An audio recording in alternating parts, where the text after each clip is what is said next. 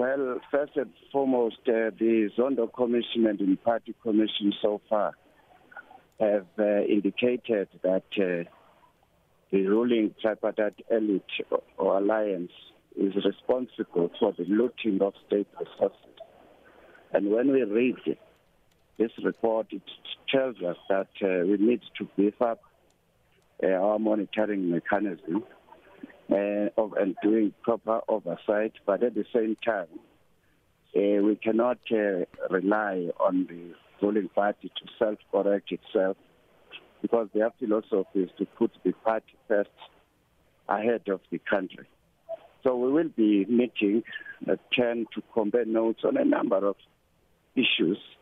Uh, that includes the, the lawlessness and the violence accompanied with unemployment, the economy. So we'll discuss those issues, and if a need for a statement to be issued, we will do so.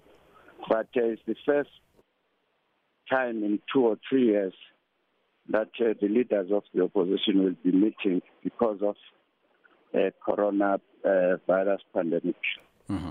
Is the timing of this meeting today of the opposition parties in any way linked to the expiry date of the state of disaster announced by the president two years ago? No, it is not. We were scheduled to have met uh, at the beginning of of, uh, of March, but uh, we postponed it because we were waiting for the third report of Zondo Commission.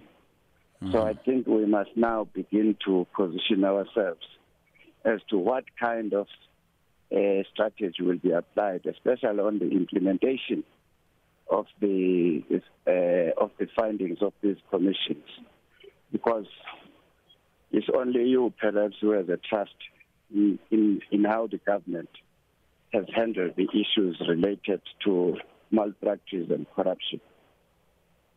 So, does the UDM, though, believe that the state of disaster should be abolished and, and not extended for yet another month, as witnessed previously? We, we would support that because if you look at the statistics, we've done far better with, as compared to other countries uh, of fighting this pandemic. Uh, but you will find that those who are worse off have already relaxed these regulations. So it's high time that we should invest in our scientists, take their advice instead of getting instruction from the World uh, Health Organization, who are just doing a guesswork. So we have scientists here.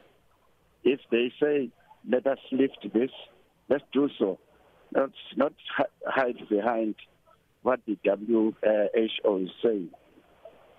ANC has got a mandate from South Africans, and they must act. So, and and and lastly, uh, uh, General, you have proposed that stadiums should be reopened again. Kindly explain that position, and uh, is this only for the vaccinated? Elsewhere, we see stadiums full to capacity. Uh, countries where we had the same virus. But right now, those stadiums, as early as uh, June last year when we were watching Wimbledon tennis, and uh, people were just enjoying themselves, and their economies also getting back to its former glories. So they must open up the stadiums because you are depriving a lot of people, especially on the economic field. Because these players are, big teams are playing on a Saturday or Sunday here at FNB Stadium, for instance, those people are not only coming from South Africa. You'll notice that others are coming from the neighboring countries, but they still follow their teams. But the, the advantage there is that you are you are you are improving the conditions of the South Africa in terms of the economy. Because if one drives from uh, Botswana and then he or she comes here and then he might do shopping in the morning, go and watch football, or if they're tired, they go to a hotel or B&B And uh, the garages will also be busy filling petrol to this transport of kombis. So let's go back. There's no excuse anymore.